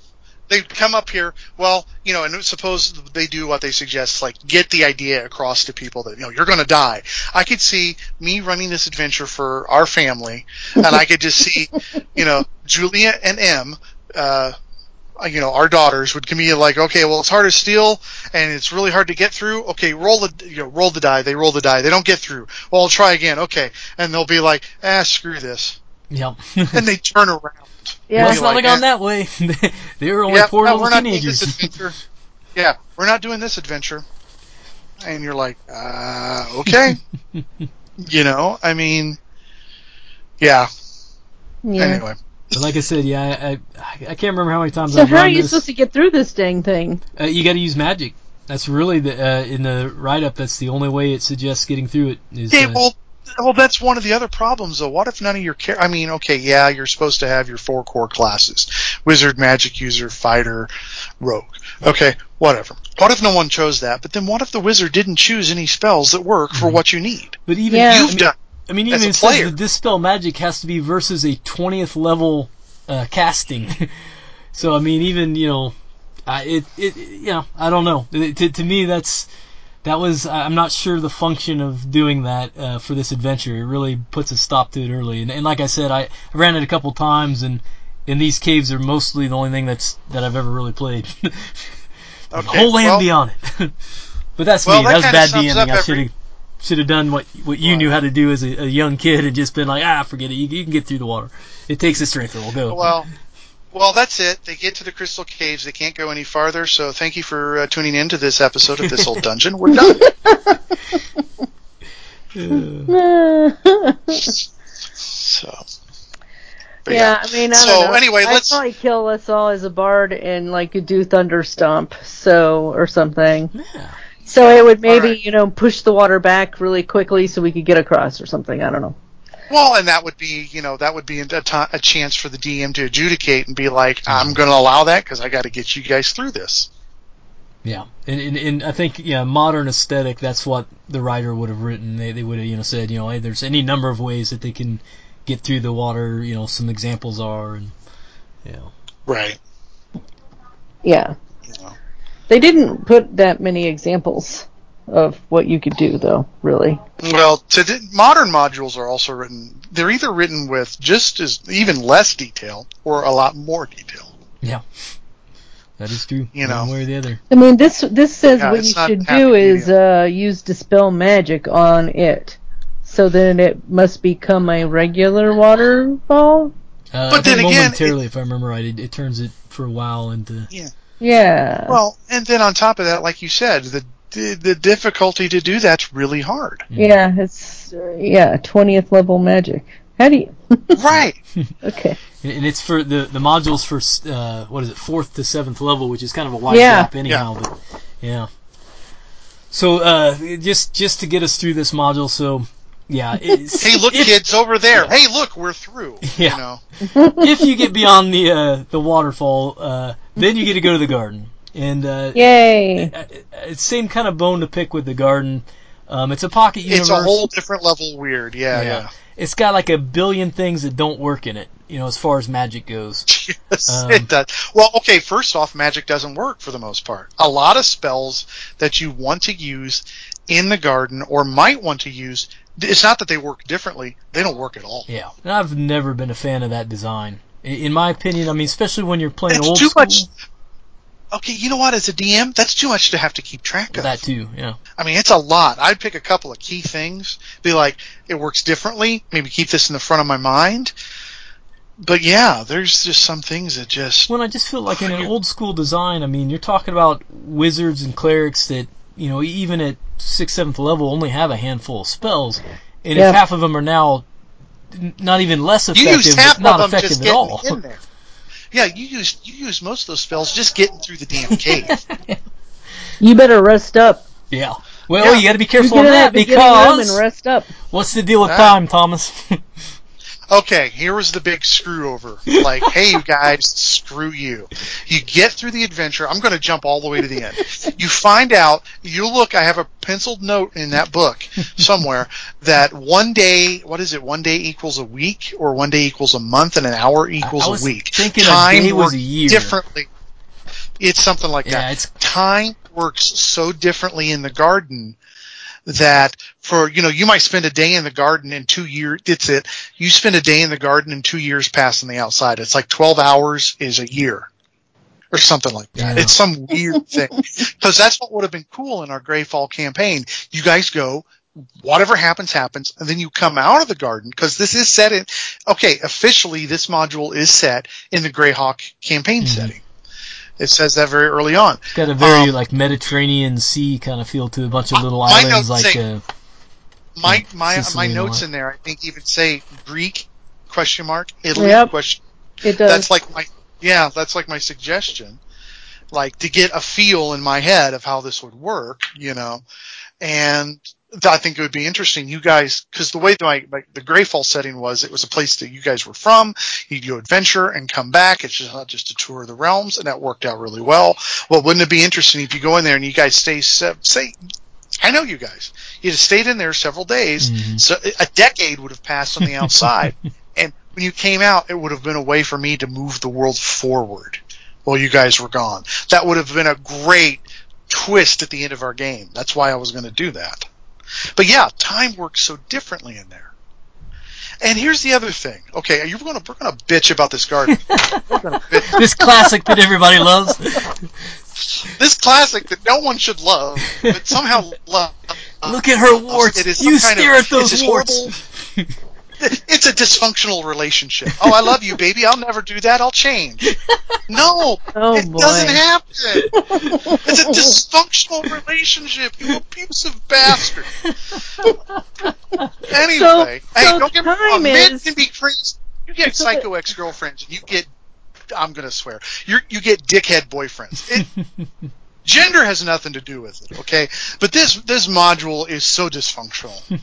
Okay. Anyway, I'm Well, sorry. I mean, I'm it- it's the way that the time is working. Then it strays away from your objective. If you're in there for that long, I mean, the parents are going to be dead. Yeah, exactly. Right. Well, I gotta had come- son. I- I- You're going to Well, come back, and people are going to be like, "Who the hell are you guys?" Or think Well, you're isn't that ghosts. part of? Yeah, isn't that part of the thing though? Is that they send you to go get you know you take on this quest, this whatever to go to go get Orlando and Katy Perry or whatever there, Right. and go in after them, and you come back. Well, then what the king, whoever, doesn't tell you is like, oh, they've already been gone for two years. you know, that's kind of an unsaid thing. They've already been gone a long time. They just went into this garden. You know, if you think about it, that's a subtext that's not told to the adventurers before they take on the job. yeah. So anyway, yeah, the, a lot of the, as you were saying, a lot of the encounters in the garden make no damn sense. So yeah, w- I Because- mean that's that's one thing that I, I wrote in my show notes here is that you know if I'm running this, I'm gonna you know these spells and magic items that just don't work. I'm just gonna have them work different. You know, like it, for instance, no fire mm-hmm. spells are supposed to work. I'm gonna say okay, it doesn't produce fire, but it produces like disorienting smoke or something, something useful that you know can still be applied in some way. Yeah, um, like uh, flight doesn't work. Also, not that a lot of players do that, but there's I don't have the list in front of me, but there's a lot of spells. And here's the thing: it's supposed to be this super magical garden, right? But certain spells don't work. Why don't they work? Is it because Profero set it up that way? Is it because the Green Man is there, Oh, which we'll get I into have that? the list. So Yeah, what's the which will list? not operate. Read 'em off. Animal summoning one, two, and three. Uh, burning hands, which is a really good basic, uh, nice one. So uh, call But it's a fire lightning. spell. Right, call lightning, charm monster, charm person, charm person or mammal, charm plants, conjure fire, elemental, control weather, control winds, creeping doom, delayed blast fireball, earthquake, entangle, which that's that should That one sounds like it should work. That should work. That's a bunch of crap. Okay, explosive rooms, find familiar, firestorm, fire trap, flame. I get the flame stuff because it's a garden. Yeah, okay. Fly, uh, hallucinatory forest and terrain. You're already in one. Why'd you use that again? I don't know. Hypnotism, um, incendiary, I, what is it? Incendiary cloud? Incendiary. More fire. I've never heard of that one, but uh, that sounds like a neat one. Uh, It's a magical plague. napalm, is what it is. Oh, okay. It's it's a it's a big botanical fart or something. um, okay. Insect plague, jump, levitate, mass charm, produce flame, produce fire, pyrotechnics, fireball, fire charm, fire. Se- okay, we get the fire stuff. So no no kiss No concerts is fire. what we're oh, saying. and, pretty uh, much. Yeah. No pyrotechnics allowed. Um, the only one that I mean, I get the fire ones. I'm not. I, I think the others I are just this idea that you cannot dominate the nature that's there. That it's Right, because it's elemental Preserved. nature, I would believe. I don't believe that it would be a person or mammal. Uh, the charm plants one, I would question because I think that you would should be able to. So I think entangle and charm plants should have been able to be used in this.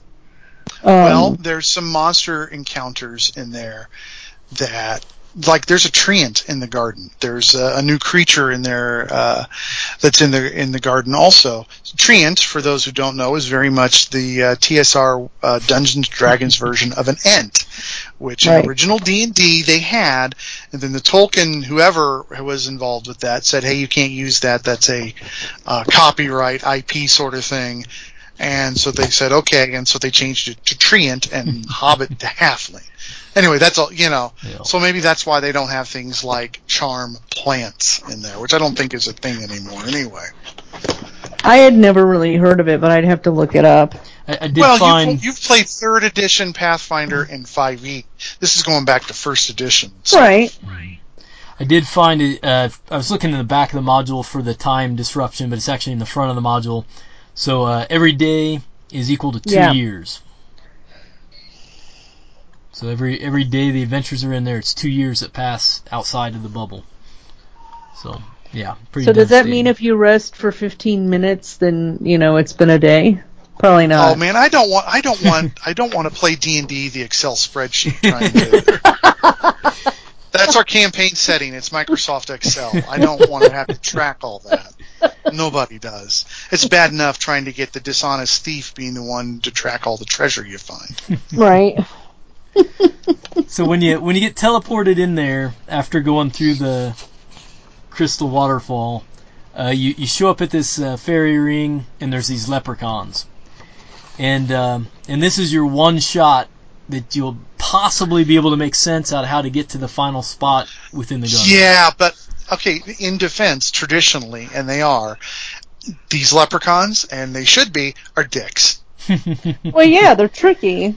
You don't trust Well, the and leprechaun. that's going to be one of my that's going to be one of my complaints about this module again later. But anyway, please continue. Yeah, I, no, I, I I agree. I feel like in a lot of ways the the module is set up to frustrate players. Like like to Well, like egg it. them on into doing what they normally wouldn't, which is attacking the garden, just so the green man can show up and beat the shit out of them. yeah, that's pretty much it. And he will. Yeah. He'll show up and he'll be mad. Um, basically, if anything gets killed, uh, you know, he shows up.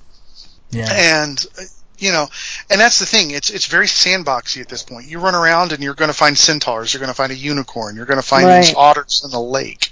Um, which I want to say, every time I've ran this adventure, I've only ran it twice, and it's been years. Every time the adventurers go after the otters in the lake. they're supposed to be playful and they're supposed to be a little mischievous, but every time they attack them. Um, you know, That's so every time weird. the well, it's because they don't know any better. It's the oh, it's a gazebo. I'm going to attack it, sort of mentality Right. you see like knights at the dinner table and stuff. But um, but they've got all these these uh, these things in this, and I see this as they go into this garden. The whole thing should have now. Follow me on this, guys. It should have, and it conveys this, and it's British, a very quote fey. Uh, trickster, you're in the land Mhm. of fairies sort of feel Yeah. to it. Yep. And here's the thing about fairies. And if you read in, in original Peter Pan, Tinkerbell was a little shit. Oh yeah. Yeah. And and uh, you know uh, the people of Fey, you know, they would switch out a a baby in a crib with an imp uh, because they thought it was funny. They'd give a guy, you know. Uh, donkey ears because they thought it was funny. Uh, oh, hey, we killed your wife because we thought it was funny. It's a You know, things like that. They, yeah, they have a different logic. Mhm. Almost. That's the way I could describe it. It makes sense to them, but to no one else. And so that should be the overwhelming feeling of the garden. And that's one of my problems with it. It does, it has that feeling and it doesn't have that feeling. Mm-hmm. I feel like you should go into this garden and it should be a little more sinister feeling than it is. Because now you're in the land of Fae and you're working by their rules and their rules actually change with, you know, mm-hmm. their whim. I'd almost say I wouldn't want the Green Man in the garden much as I would want someone like the the the high elf lords you see in um, uh, Shakespeare, like, Oberon Titania and stuff like that. Yeah. and and Puck and people like that in there than the Green Man. He actually makes no sense in there. I mean, he, he's an interesting character. I mean, he's he's like you know Yeah. the the most like chill guy in the world until you go destroying something in the garden. I mean, he's you, You know what he Lord is? of the Brew. Yeah, he's a he's a ghetto Tom Bombadil. I, I was picturing him as the Big Lebowski. Oh, there you oh go. boy! All right, all right. Oh yeah, yeah. Uh, you know, I've always had, the, I've always cast him as like John Goodman, yeah, and a big yeah, definitely. beard, and you know, and just, you know, he he's in the D and D Beyond the Crystal Caves movie for the paycheck. you know, But the uh, the leprechauns, so they uh, they have all these rhymes that they do with the players, and I really think if you're going to run this adventure, you got to do a lot of footwork ahead of time preparing the leprechauns, because you know you've got to you got to think of all the tricks they can play on the players. Um you know, what what they can do with their illusions and stuff, and get their character down pat. And then these. Well, and Go ahead. they're not really a problem unless you get their gold too. Yeah. There is a rule about that in there. Yeah, they do have the Anyway, their little home where you can try to get their gold. Yeah. Um, Mm-hmm. but one thing I would change, like, because they give you these rhymes, um, but like some of them are meaningful and some are not. And and this again, this is like the only chance you get to figure out the the things you need in the maze to get to the final uh, Palace of Spires where you can actually rescue the the teenagers. Um, so I think if I was going to do this, I would make it so that the they still give meaningless riddles, but maybe make it so like the ones that are meaningful rhyme and the ones that aren't meaningful don't, or, or give the kind of players clue. I don't- something to kind of disseminate that. Well, I'd almost get rid of all the leprechauns and just have one. Mm. One leprechaun, and he shows up at the mo- most inopportune moments, kind of a Mr. Mxyzptlk sort of thing from Super Friends and Superman comics, or Bat-Mite, or the Impossible. I'm gonna even go Marvel Impossible Man from the Fantastic Four. You know, he just kind of shows up, and when he does, you know, ah crap, there he is. You know, uh, there'd be a bit of foreshadowing. You know. Uh, but yeah, I'd get rid of all the. Lep- I would just go one leprechaun. I wouldn't go for one. I'd go for more than that. I would also maybe. Because I think. Go ahead. No, no, that's it. That's it. Go ahead. Man.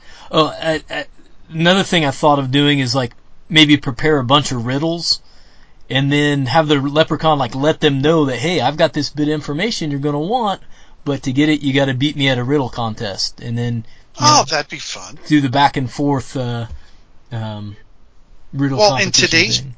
in today's parlance too, you could do the riddles, and you could make a roll. If you do a roll well, or you RP well, either one, you know, let a player go to. You know, some people don't play RP very well. You know, let them go to their comfort level. If you do well enough, I'll let you look something up on your phone. Uh huh. That'd be good. You know, something like that. Yeah. Uh, but yeah, or and then even get you know get some dirty limericks just for the heck of it because it would be funny and fun. It's like in in my games, if you find a library, you better look at the titles because I'm putting some weird stuff in there. Right, right. It's always Yeah, fun just to 'cause ask fun. about that. well, I, I mean, I work in a library, of course I'm going to do that. Was it you that did the Dora the Explorer guide in one of your games? Yes, Mhm. yes, I did. I'll do real serious stuff, and then I'll do things like love sonnets of the Drow. Yeah. you know you open it up and it's all like eh, what is it? They opened it up and it was uh 50 shades of gray or something like that. Exactly. yeah. Anyway sorry. But yeah it just uh, it just it, it, you bounce all over the place. Uh the only thing that seems to make any sense to it is i think there's you can have a possible encounter with unicorns which that's about the only thing to me that makes real sense in this thing because if you're going for this whole fey fairyland sort of thing unicorns that works hmm you know, and there's not even much to them. Right. So yeah, yeah, you you bounce all over the garden, and it's it's this is where it becomes very um, sandboxy. Well, and, and, the- and the know, thing that you can me go all kinds of different ways. Yeah. Which I love a sandbox game. Don't get me wrong. The, the thing that is missing, we talked about this on the le- last episode, is there's no pressure point here. And there really needs to be because the players don't know that, you know, outside the world is changing very quickly. Uh, Yes. So they're just, they're wandering around trying to find these people. They have no idea where they might be. There's nobody that's really helpful so much towards that. Um, Well, and you have your mur- murder hobo players, and then you have your players that Right. just, you know, okay, in the old fashioned style, that just want to get treasure and magic items too. So they're going to kick over, you know, they're going to be Mario busting every block, you know, on the level, trying to find gold coins and the magic mushroom, you know. But and, and, and even players that aren't normally like that, you put them in a paradise where nothing's wrong and nothing's going on uh, long enough, and they become like that. I mean, it's like they got to bark up some tree because there's no trail to push them in any direction. Well, I like to play drunken dwarves. I'm stereotypical like that. I play other characters too, but my go-to, and I have a lot of fun with it, which is why I do that. Well, after a while, I, you know what? If you're going to play to type, he is just going to hit something. Right. Mm-hmm. So if, if I'm redoing this, I, I'm gonna, you know, the, the the new rule that people say that you hear repeated all over the place is if you have a mystery game or, or some mystery in your game, you gotta have three clues, three chances that's that's in find fi- it. that is that's the same in fiction too or dramatic writing. I remember when i was in the drama company uh, we we were do- working on a skit where um, someone gets shot you know a long story but anyway one of the things was if you want someone to notice something if you want to drive a point home you say it three times. Like so in the skit they we fire a cap gun right we fire it three times. Because that first one oh that's a shock. That second one then that third it's like boom boom boom. And you you if you want to drive a point home you say it three times. Same sort of thing. Yeah. you know? So yeah, I, I don't know specifically what I would do. I think I would maybe have uh, some sort of like immortalized love letters between the two, um, and, and in those letters have something that indicates, you know, how to solve the maze and, and you know signifies the four leaves that you have to have. You know, not like you know flashing light bulb kind of stuff, but but have it in there where a player would pick up on it, you know, after seeing it and putting it together Well, with what maybe if- the leprechaun and all that. that's what i was going to say what if you use the leprechaun as like a trickster guide he's telling you the hmm. truth but not everything or you know it's like when you make a, a deal with the devil. If you don't spell it out or read the fine print you get screwed. Well the leprechaun's going to tell you what to do. It's like you know the the leprechaun could say well the the bridge is strong enough to cross so everyone starts to cross a bridge or whatever but then it collapses. And you're like you said it was strong enough to cross. Yeah one person at a time. You didn't let me finish. You know that sort of thing. Right. you know, go. Uh, My solution would be to actually make it much more sinister. On the surface, it looks really sweet and nice, but then underneath it, it's it's a little sinister. It's a little dark.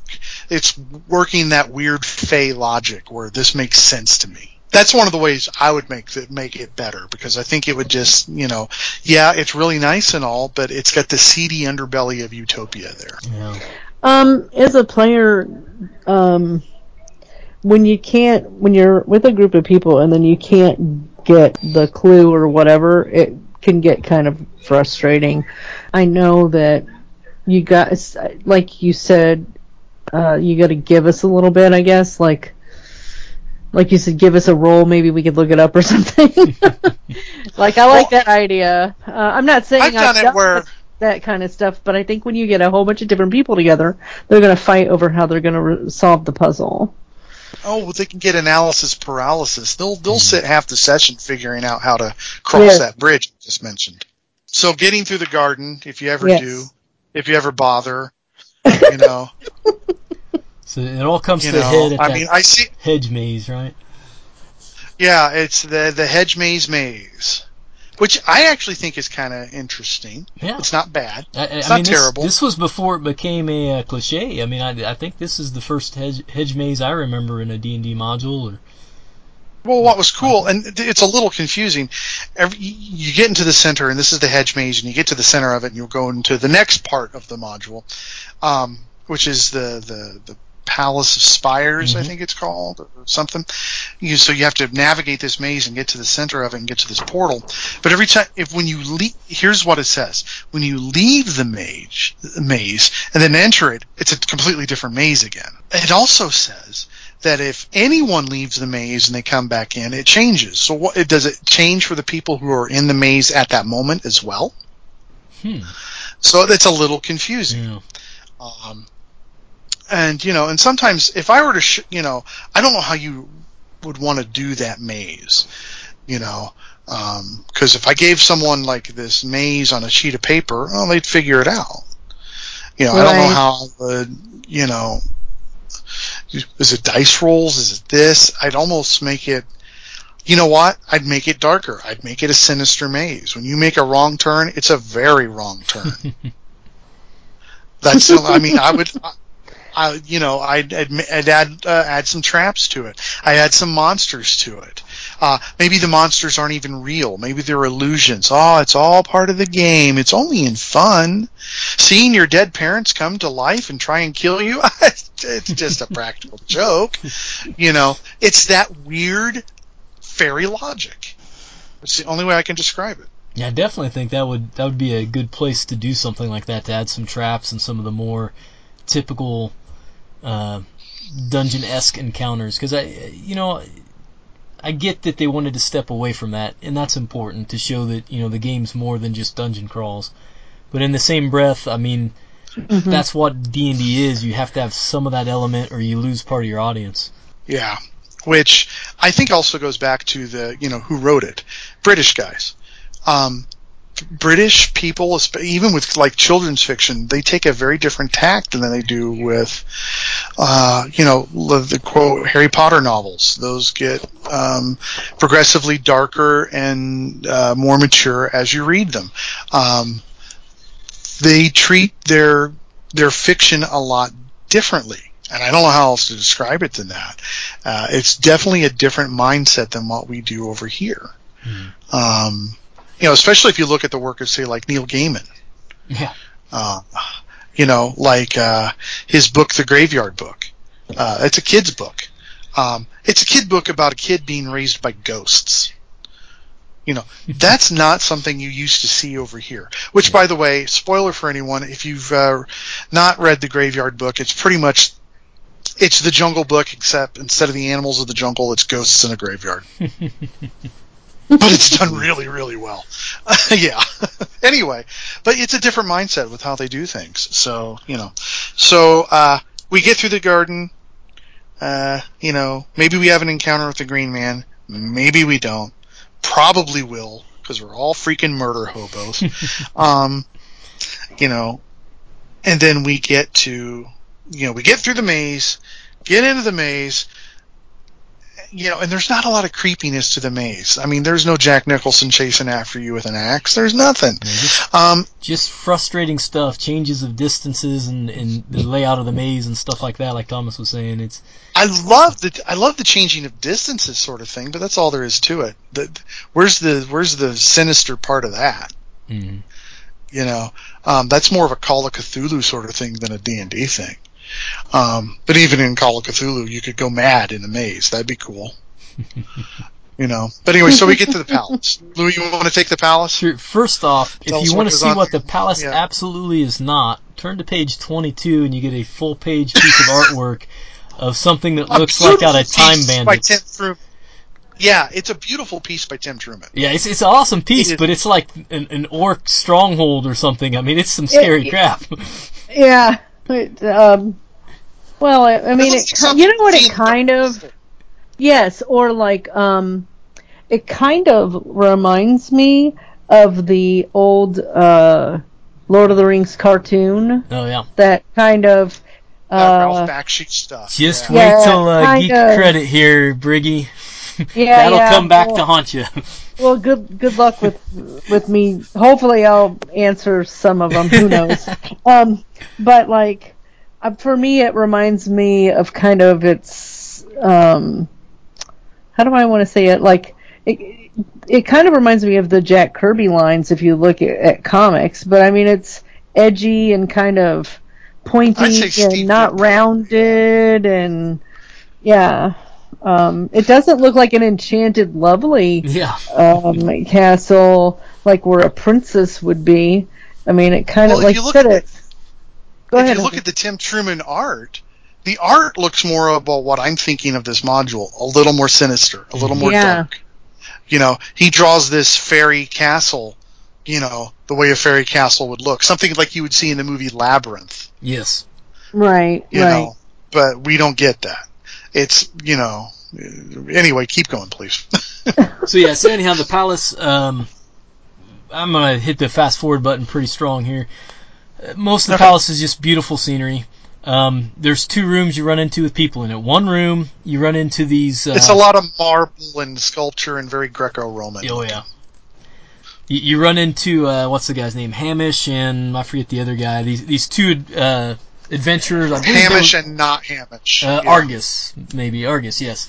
Uh, Eh. so they uh, they'd been sent here, I- if I remember correctly. They'd been sent here to try to fi- find the uh, couple earlier, but they drank from the um, the uh, fountain of all heal, which makes players, uh, characters, whatever, want to stay in the garden and kind of they forget their memories and stuff like that and just you know live in Which is very fairy numbing fey, bliss. very cool. Yeah. It is, and it kind of reminded me of um, uh, one of the what is it, the Lightning Thief movies where they're in Vegas and they it's that lotus flower or whatever.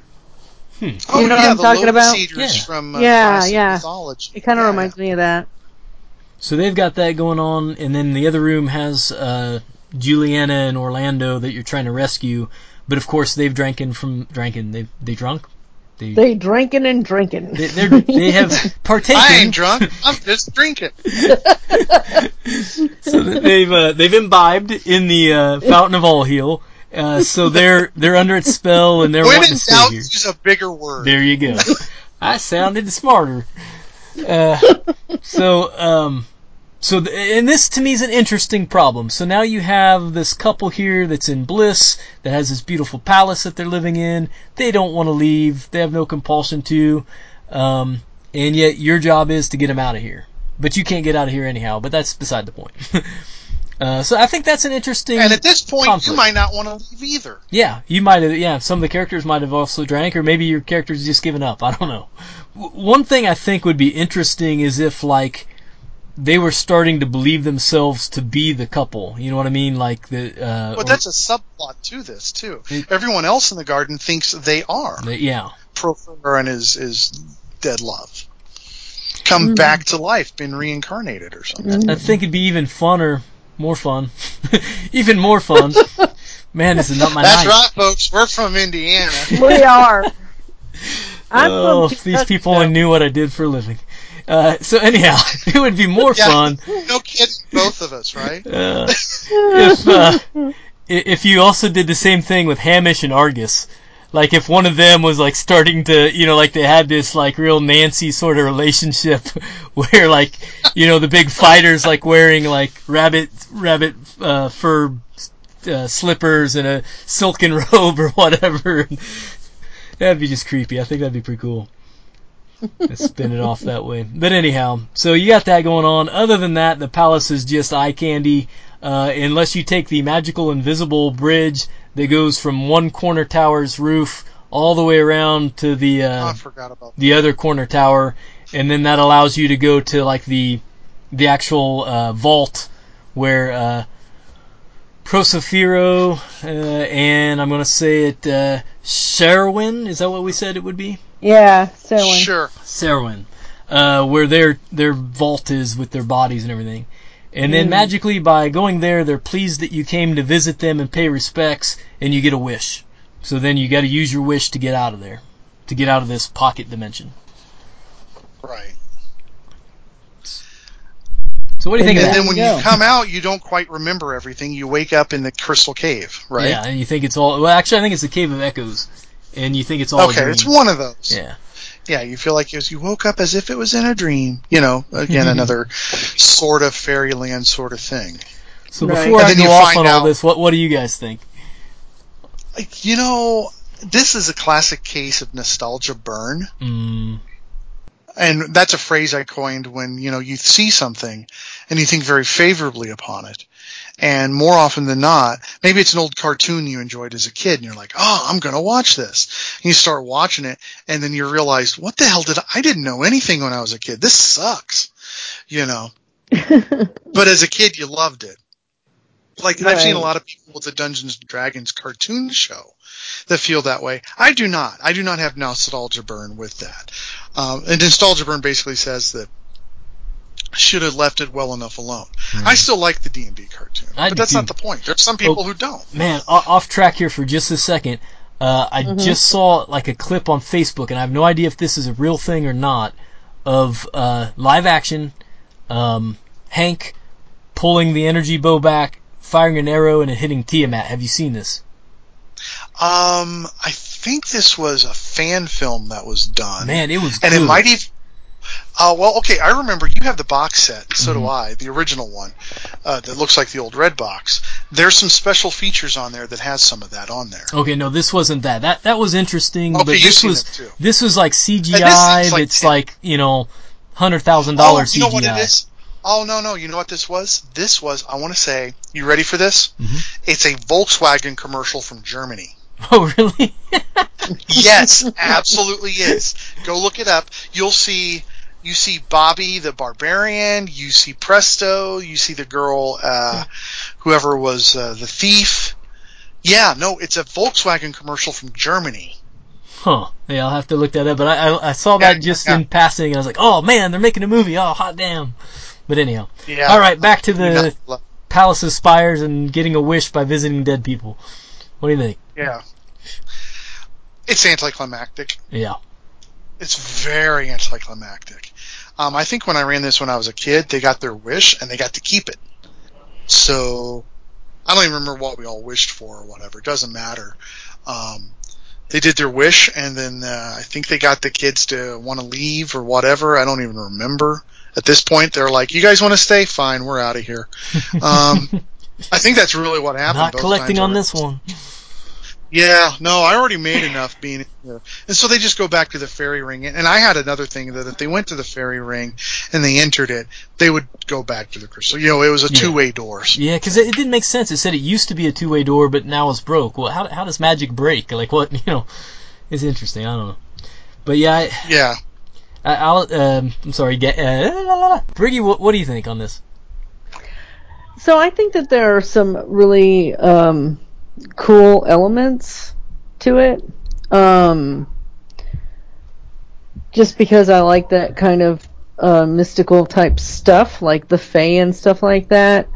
And I think that it would be kind of cool to, as you're as they're going through this mystical type blah blah blah, to um, if you put some RP into it, since there's not a lot of fighting, or if you do fighting, then you apparently if you don't have any magic, then you're screwed. Um, that maybe they found certain things along the way that personally helped them. Like in a 5e game, you know, they there's like this background stuff uh, that you have personally that you figure out before you even- even start playing your adventure or whatever, and that you have some kind of goal or you have some kind of specific thing, and it would be neat to because you have to. I mean, if you're going to go through all of this stuff you know, it would be cool to have as a character a personal reward for something.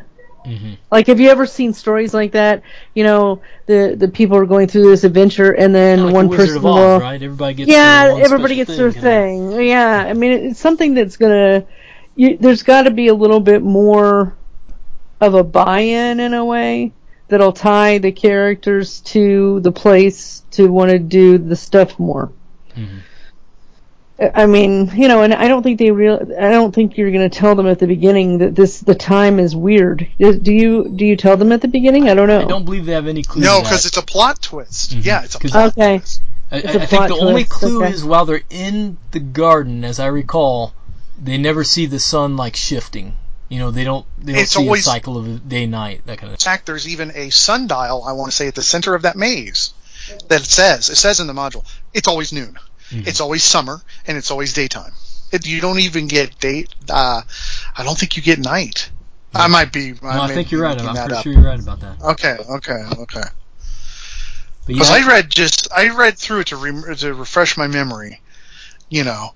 Um, didn't run it or anything. Um, but yeah, um, I, I would almost say your buy-in. I would take the the, the the the Romeo and Juliet aspect of it out. Um, I'd almost have I'd go like I said again with the more sinister fairy. I'd take part of the story out, still use the caves because they're they're kind of cool, and use the garden, but almost well maybe use the caves. But you know how in we, we talked about this, and I'm running the Curse of Strahd 5e for my family. Um, you know how one of the buy-ins for Ravenloft is you enter the mists of Ravenloft and you just stumble upon it. You could be mm-hmm. on any campaign setting on any realm or plane of existence and you fall into Ravenloft or whatever. In the same way, you can fall into this realm of fairy, into this realm of the fae. Maybe in your game you've pissed off a leprechaun or whatever.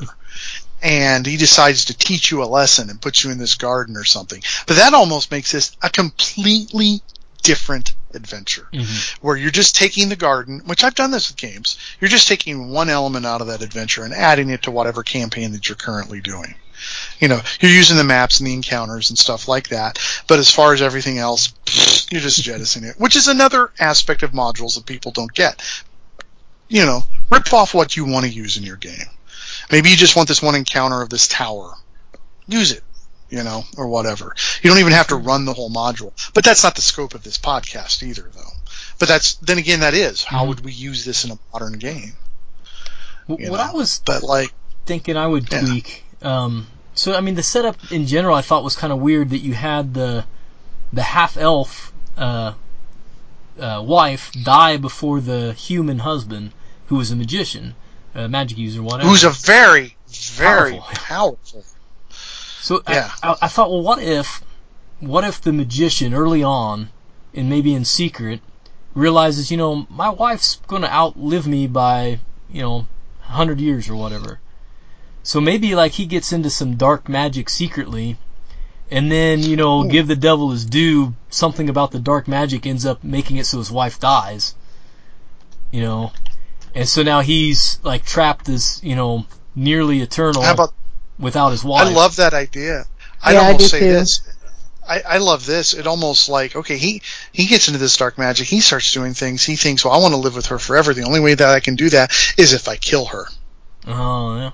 So you get really, you know, and then you get dark. So you could have this beautiful land with this wonderful idea, but underneath it, this whole thing was founded on murder or something. Yeah, so that yeah, is was, a I was really going dark mid- midnight blue on trickery. This. I I Oh, was going boy. midnight blue on this, and you went like galactic black on this. Yes. Oh yeah, totally metal. I just went totally metal. But you know, this you is a got, like- concept album by Mastodon. Okay. And I'm the one that wanted everybody to get something out of it, so I don't, you know, I guess I'm the the pansy Well, these- in this one. These are all valid ideas, though, and they're giving us more meat than what's in the adventure. See, then I think you could take uh, kind of, and I know it's sort of a ripoff of Ravenloft to an extent, but maybe uh, maybe Juliana uh, is like the embodiment of uh, Caerwyn. And so now he's like he's like oh I'm gonna steal this guy's bride and, and maybe he can even somehow get the players involved in that you know and try to make them pawns in his game to kill off Orlando. Well- Well, that becomes the plot to the Eddie Murphy Disney movie, The Haunted uh, Mansion, Yeah, that's true. which we just watched that, the other actually. day. Julia had it on Disney Plus the other day, which Yep. is it's an enjoyable little family film, I have you to know, check that one out. It's one I think I missed.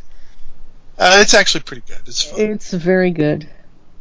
With Eddie Murphy, of course. Yeah, but we're also big Disney nerds in this. We are. We we are nerds of all kinds here. But yeah. You throw that out, we we got it probably. Um, All right, so kind of buttoning uh, this thing up. Uh, any other hot takes? Any other things? Uh, different ways you could use this module? Different places you could put it? Things you would do with it different? Um, I guess different. I know a lot. Do we do so many changes? We'd almost turn it into another adventure altogether. Um, I mean, I love the game, and now that we've talked about it, I'm like, why? Why do I love this? You've harshed my buzz. Sorry, I- man. You've, you've crapped on my childhood. oh, I okay. Well, I don't know about that, but maybe it's just because um, you know uh, we have so much more now to Mm-hmm. pick from, and back then there wasn't as much. So this was a hot, you know, Yeah. module It, back it, it was definitely the because you could get your hands on it. yeah. It was the odd colored duck. It was the horse of a different color of its time, and you know, so it just in that alone, I guess, was Because well, it was this might have been fun. eh, Fun for dungeon masters to run for their player groups because they knew it was going to screw with. them.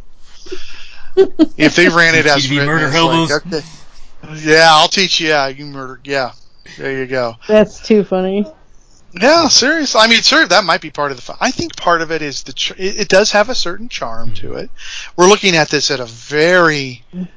Uh, we're looking at a very, very magnifying glass to it. But if we take it at face value, it is a. You know, it's supposed to be a light adventure. You know, with a little. It's it's more like Narnia than it is anything else, sort of thing. that's fair. Um, the Green Man almost comes off more like a drunken Aslan. and, uh, well, the- you know what? Um, it reminded me of the Christmas Carol, the the Ghost of Christmas Present. is kind of like that. yeah. Yeah, I mean, I was reading in here, and um, he has a special of attack of intoxication. he can breathe on you, I think, and make you drunk. Yep. it's hysterical. his, his, It's a wonderful he has a weapon. breath attack. Yes, it's a, he has a breath attack. It's like A breath weapon. Hi, how you doing? Oh, roll for breath weapon. You know, you've got the contact high oh from the green. Oh my god. It says once per round, the green man can breathe out a cloud of radius of 10 feet centered 10 feet in front of him, and all those within the cloud become slightly intoxicated. and you you have no saving throw. Sorry. Yeah, I mean, you just are drunk got a- instantly. Yeah. You suddenly have you don't have a sword plus one anymore. You've got a red solo cup plus one. well, and also it says to you need to, you should uh, be looking at the intoxication table in the DMG. Wow, I didn't. oh yeah, I had Gygax had a table for Gygax had a table for everything. Seriously, always he like that this, made uh, ta- I always felt that this had a uh, a feel of like um like a classic Star Trek episode at the beginning, but then it just never kind of paid out on that. You know, what I mean, you get to this Okay, place so- that's like ideally perfect, and so you're like, oh, something's up here. It can't be this perfect. But Well, then it, has really- to be a third.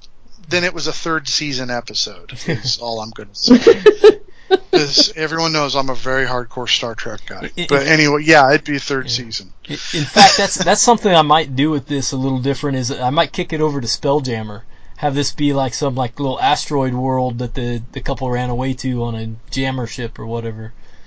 Okay, well that's a very good thought. How would you adapt this to another setting? Another, maybe even another game. Not like, okay, it's set in Greyhawk, I'll put it in Forgotten Realms. No, no, no, no, no. That's not what I'm talking about. Like what you said, Spelljammer or Star Trek. It'd make a hell of a Star Trek. I mean, it's got a Forbidden Planet kind of feel with like the Green Man being Yeah. Robby or whatever.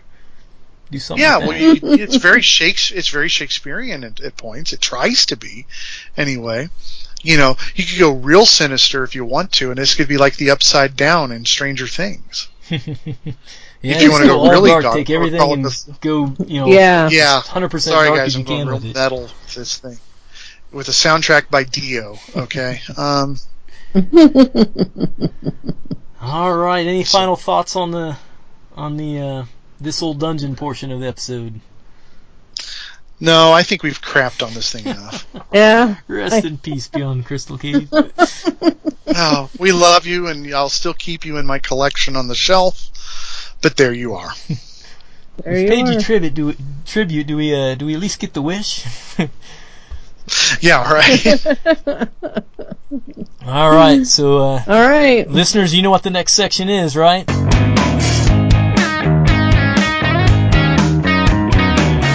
Hey hey, you! Do you have any geek credit? That's right. Geek cred. Geek, Yeah. yeah, geek credit. I always say Greek. I don't know why. I keep slipping on that. Yeah, geek Greek credit. cred. oh boy. Going to rush you in a Greek cred has to sorority. do I think betting on college sports. Give me the Greek. All right, so uh, Briggy's up today, uh, and we've already alluded that uh, you know she's pretty big into Lord of the Rings. Uh, we've Yeah. also alluded that she's a computer tech expert. Yep. So uh, those are the lanes I'm driving in with my questions here. Okay. All right, we'll see so- how I do. Uh, I do have one spare question because I, I wrote one I thought wasn't necessarily fair, so we'll, we'll see. I may throw that other Oh, one out to you as a life preserver here. All right, so um, most of us knew Lord of the Rings first as the uh, Ralph uh, Bakshi Bakshi uh, cartoon. Uh, he did many other cartoon pieces. I'm gonna list four cartoon movies. You tell me which one is not his. Okay. What does this have to do with Lord of the He, Rings? he did Lord of the Rings like that. Like Okay, but like I know nothing about producers, directors, or any of that. Okay, yeah, okay, it's But tangent. you know, I will. I got the lifeline Yeah. there one. I got the, the life preserver Sure, one to throw sure, out to you if you bail. So, Yeah. so We're I not mean, talking about you like, remember those you know- cartoons, right? Though. I remember a one cartoon that I of Bilbo Baggins, Mhm. but I don't know if that's his. No, that's his. Okay. It's the one Okay. everybody's seen. It's it's what got most of us as kids interested in reading the books.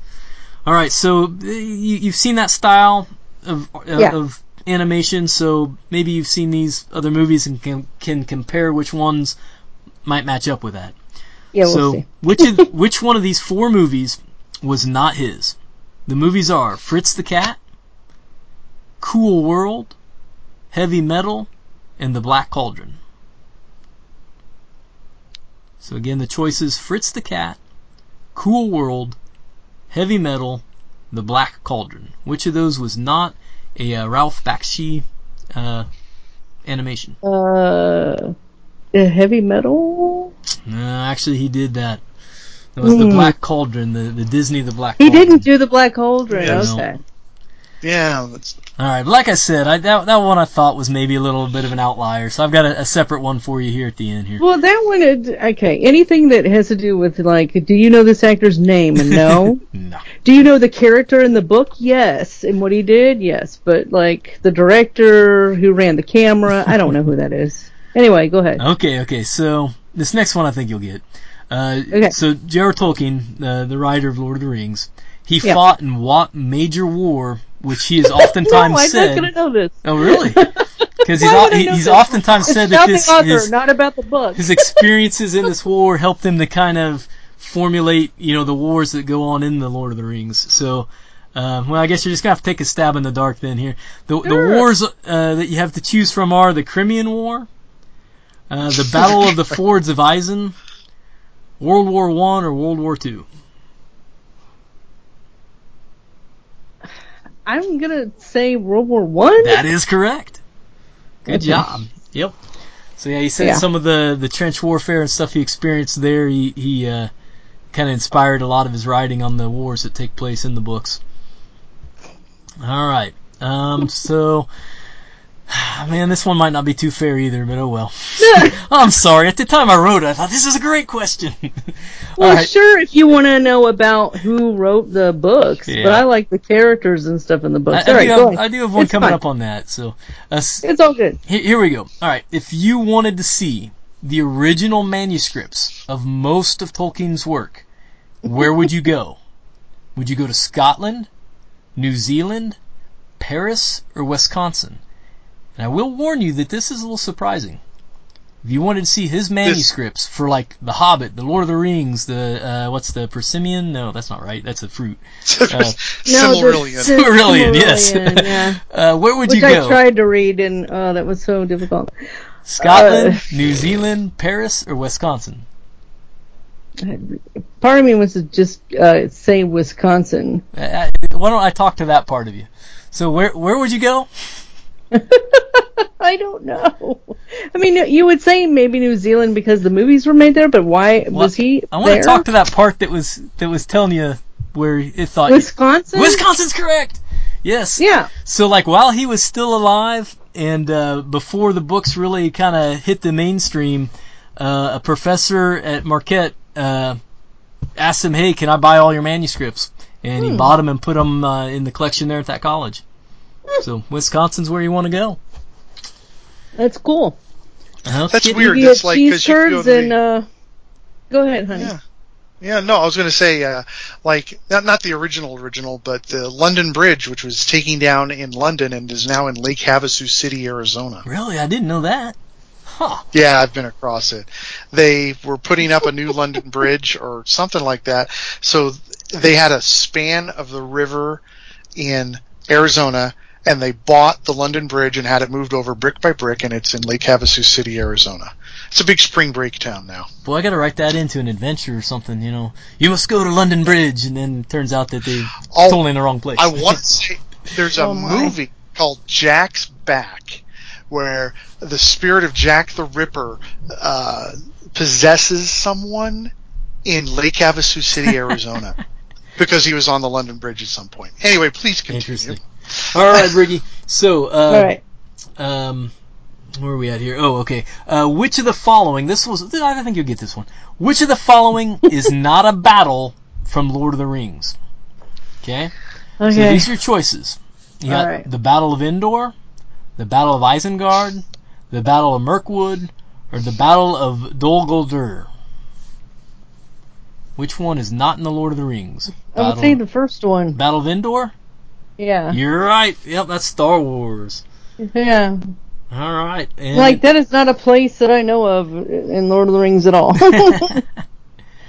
All right, so I think we're we're sitting out of three out of four. yep. Okay. All right, final question here, but I do got a kicker if uh, if we don't clinch. But I guess three, three out of five still gets you your your geek credit, so you're good either way. Oh well. That, All right, so uh, let's let's uh, move over to uh, computer stuff. Um, Okay. Let's see, where's a good one? Okay, um, which uh, comedy sketch group did the term for junk mail on a computer, that is spam mail, come from? What comedy sketch group did they base that term spam off of? Was it a skit done by Saturday Night Live, um, Kids in the mhm, Hall, no. Second City TV, or Monty Python? Monty Python. You got it. Yep, their Yeah, spam yeah, yeah. skit. Yep, Yeah. where they say spam over and over and over again. Over and over again. Yeah, yeah, yeah. Very good. You got it. Your your credit is in. Four out of well, five. that's good. All right. All right, well, folks. I think we're going to be wrapping it up on this recording. Uh, this is June the thirteenth, two thousand twenty. We have been this old dungeon. I am Luau Lu. Go ahead, guys. This is Thomas. This is Briggy. And we're saying goodnight. Say goodnight. Good night. Good night.